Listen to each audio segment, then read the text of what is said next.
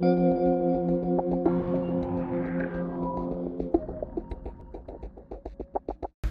the book we're covering today is called The Road. Many of you might know it. It's by Cormac McCarthy and it's a post-apocalyptic novel. It was originally written in 2006 and it's about the long road ahead of the uh, father and his son. They call it the man and the boy in the book. That's how they refer to them. And it's just showing their experiences throughout their throughout their journey and how they're just trying to survive this crazy environment that they're in. Welcome back to the Longest Road podcast. Here you are. You have your host. You're used to me. You know me. It's Ethan Wiederhorn. And I have two special guests today. First, Matt, you want to introduce yourself? Hello, my name is Matthew. And then we got Emma. Hi, everyone. My name's Emma. Now, before we get started, Matt, you want to introduce the, the greatest pistol you can buy anywhere.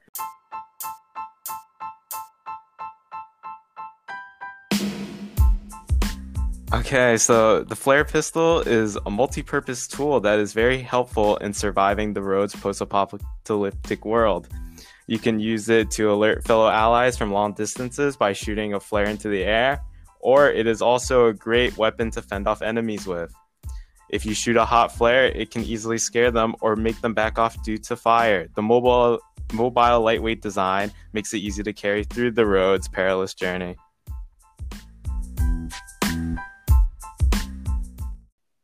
Wow, it, sounds like a great tool. Um, got a good price. I heard there's a good price on that. You got any coupons for us today, Matt? No coupons, but it's definitely priced well.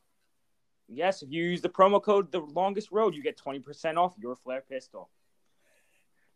So, um, today we're going to talk about many things. Um, so here in The Longest Road, as you know, we talk about the relationship between the son and the father, the boy and the son, how complex it gets. We talk about what does the road mean? What does the title mean? What does the road symbolize? We cover all that, but today we're really going to focus on that relationship between the son and the father, or as they say, the man and the boy in the book. So, uh, Emily, you want to take it away?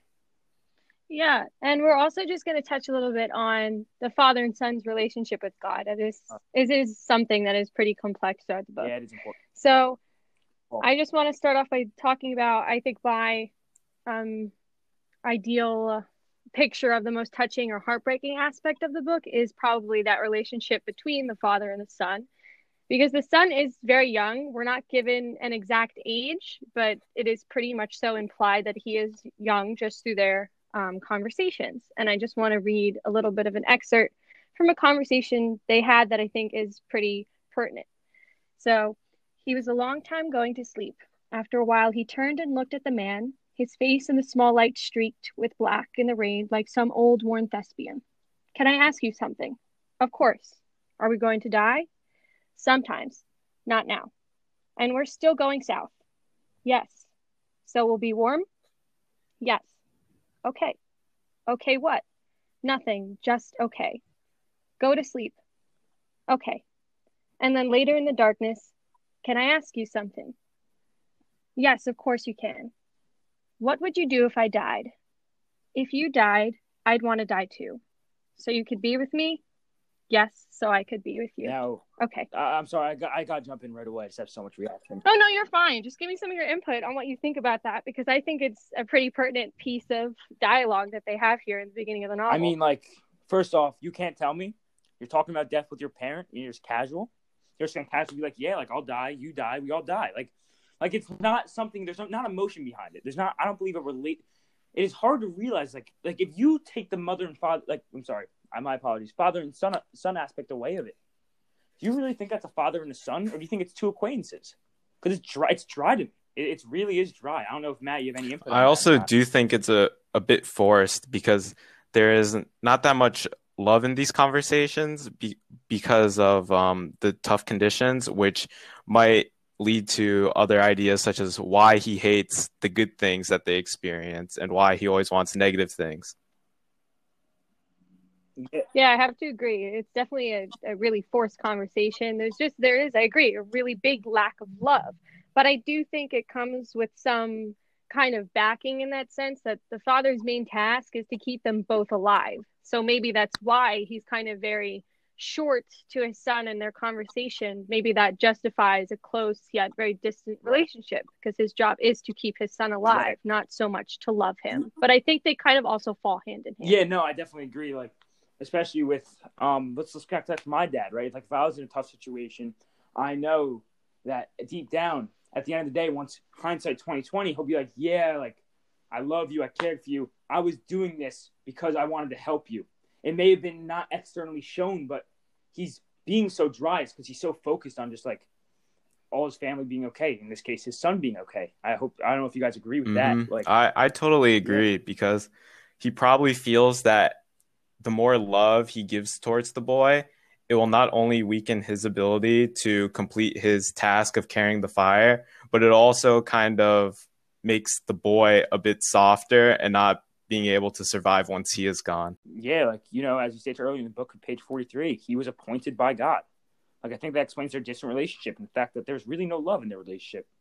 Rather, it's almost like a fight for survival. But as we said, as we keep saying, as Emma was saying, as Matt was saying, our special guests of the day, beautiful guests, they were saying that like the fight for survival is why it gets so cold-hearted. Like if you're in a war, you're fighting for your brother. You're not showing affection, but you're fighting for each other one way or another.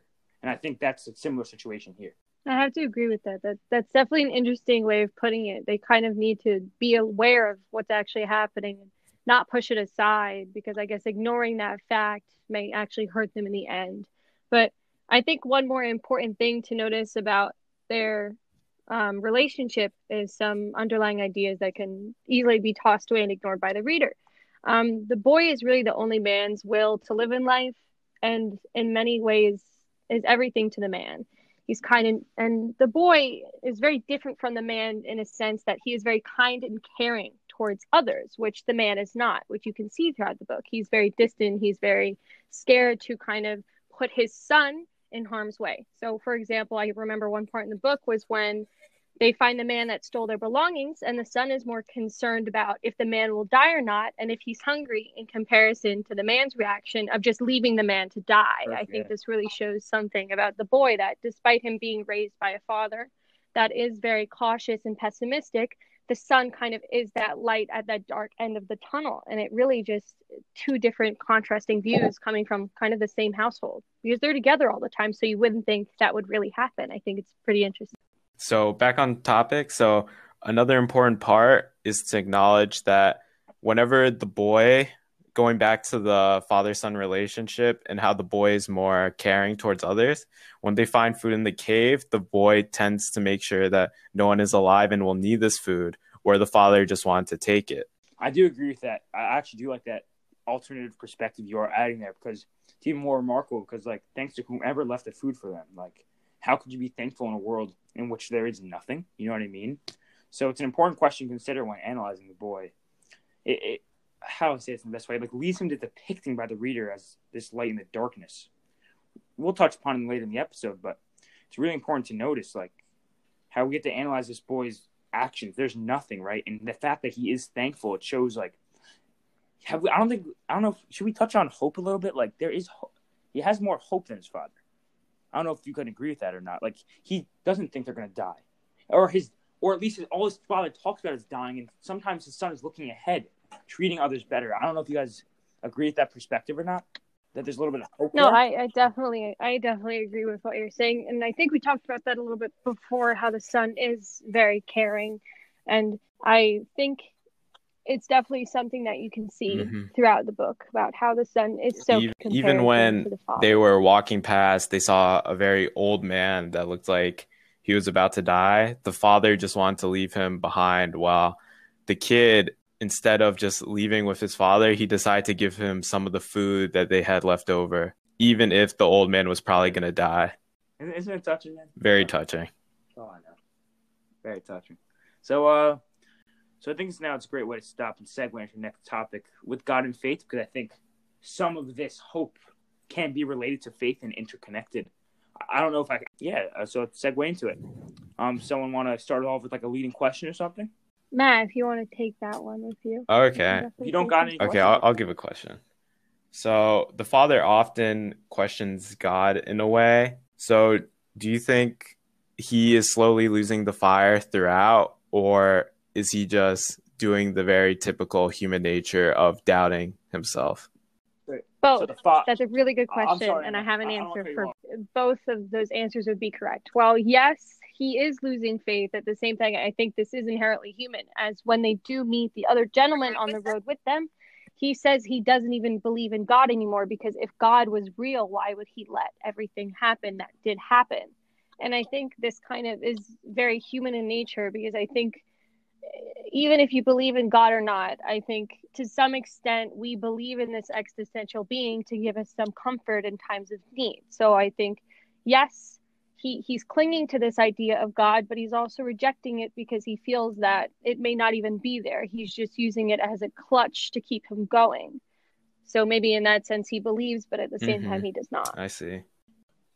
I think it adds another perspective to their lives, right? Because they're not surrounded by normalcy, right? At least normalcy in our eyes as humans on a normal earth. You know, does that make? I don't know if you're following so far, but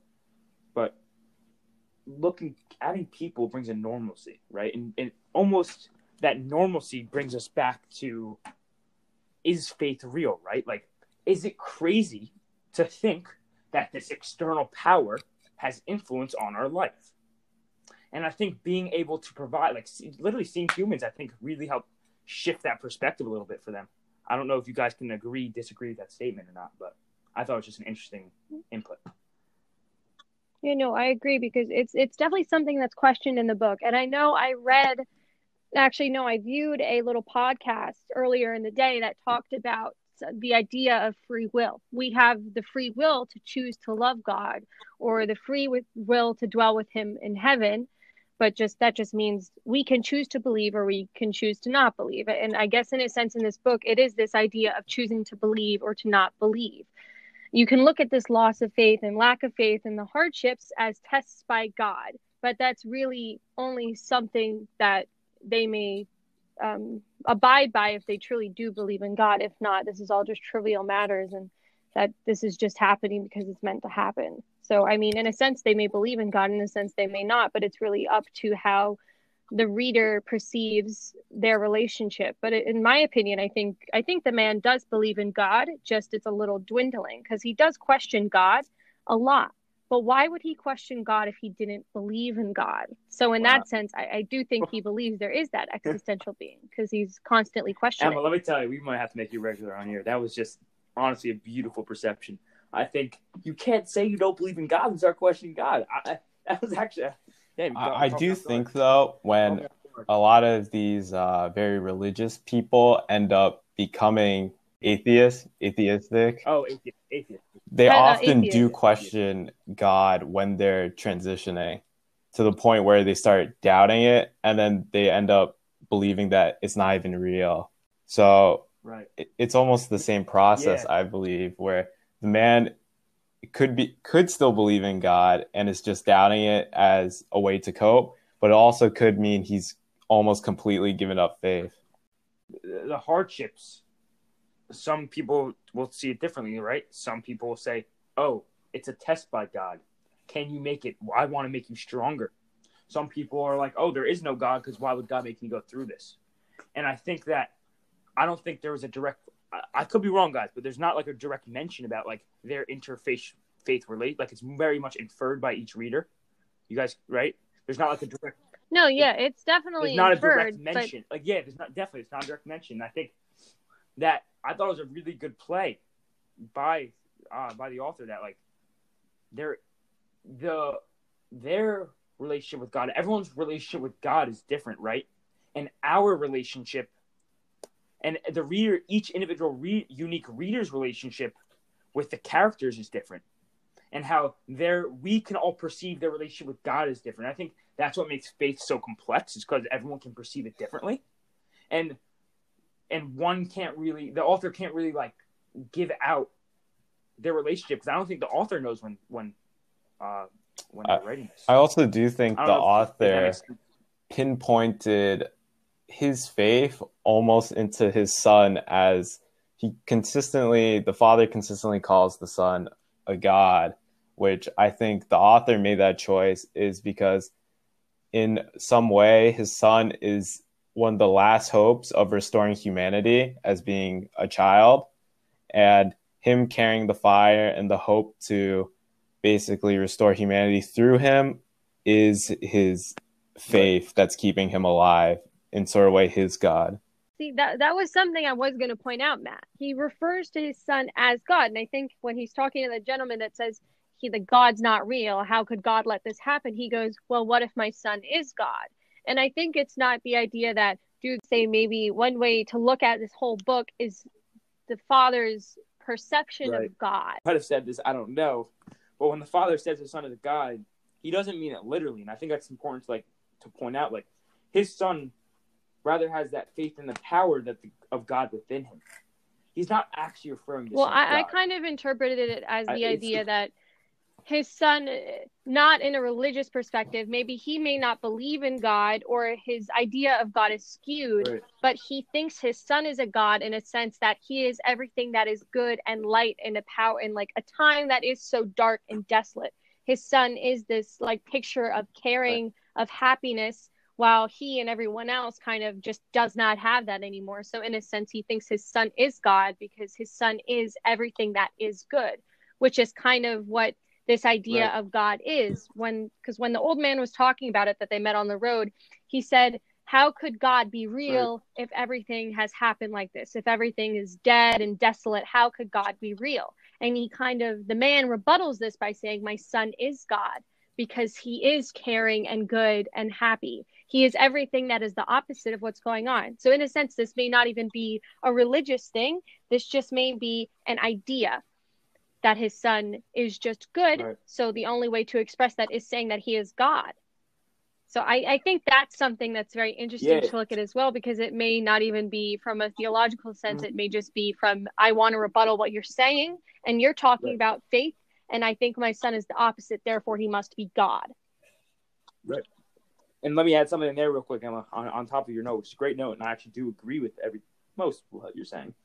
Um, let's talk. Let's talk about the fire, right? And so, like, he's carrying the like when we're talking about like his traits and how like faith is interlocked with him like his son is quote unquote carrying the fire right and he has the hope to live within him and maybe it's god that's giving him this fire maybe it's his view of the world giving this fire it's maybe and at the end of the day he could believe in god he could not but it's his faith right his faith doesn't have to be connected to a god mm-hmm. right his faith is this fire inside of him. And I think it figuratively means, though, the son's godlike ability in to, in a sense, restore kindness and good to the earth. Because we haven't really talked about, like, I, we have touched on a lot, I'm sorry, but we have to really emphasize, like, his father and son's perspective is so, the father is so different. It's pessimistic for, it's, it's optimism, for, respectively, it's optimism for pessimism, right? And this fire is the, it is the, is, it is the faith. Whether it's God related or not, he has faith.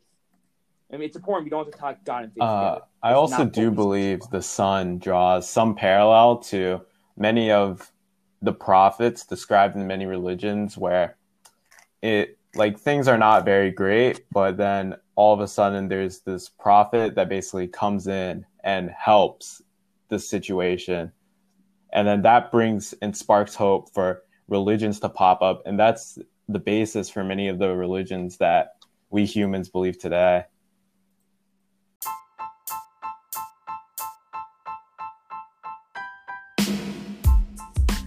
And sorry to interrupt, but we have a phenomenal offer for you guys today at www.longestroad.com.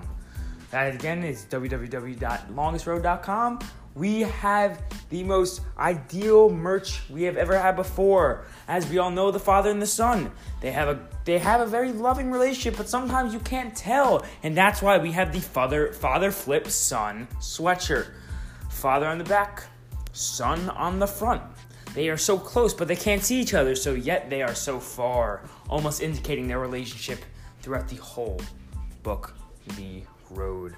Once again, we got 20% off if we use the promo code 84833distant. That's again 84833distant. www.thelongestroad.com.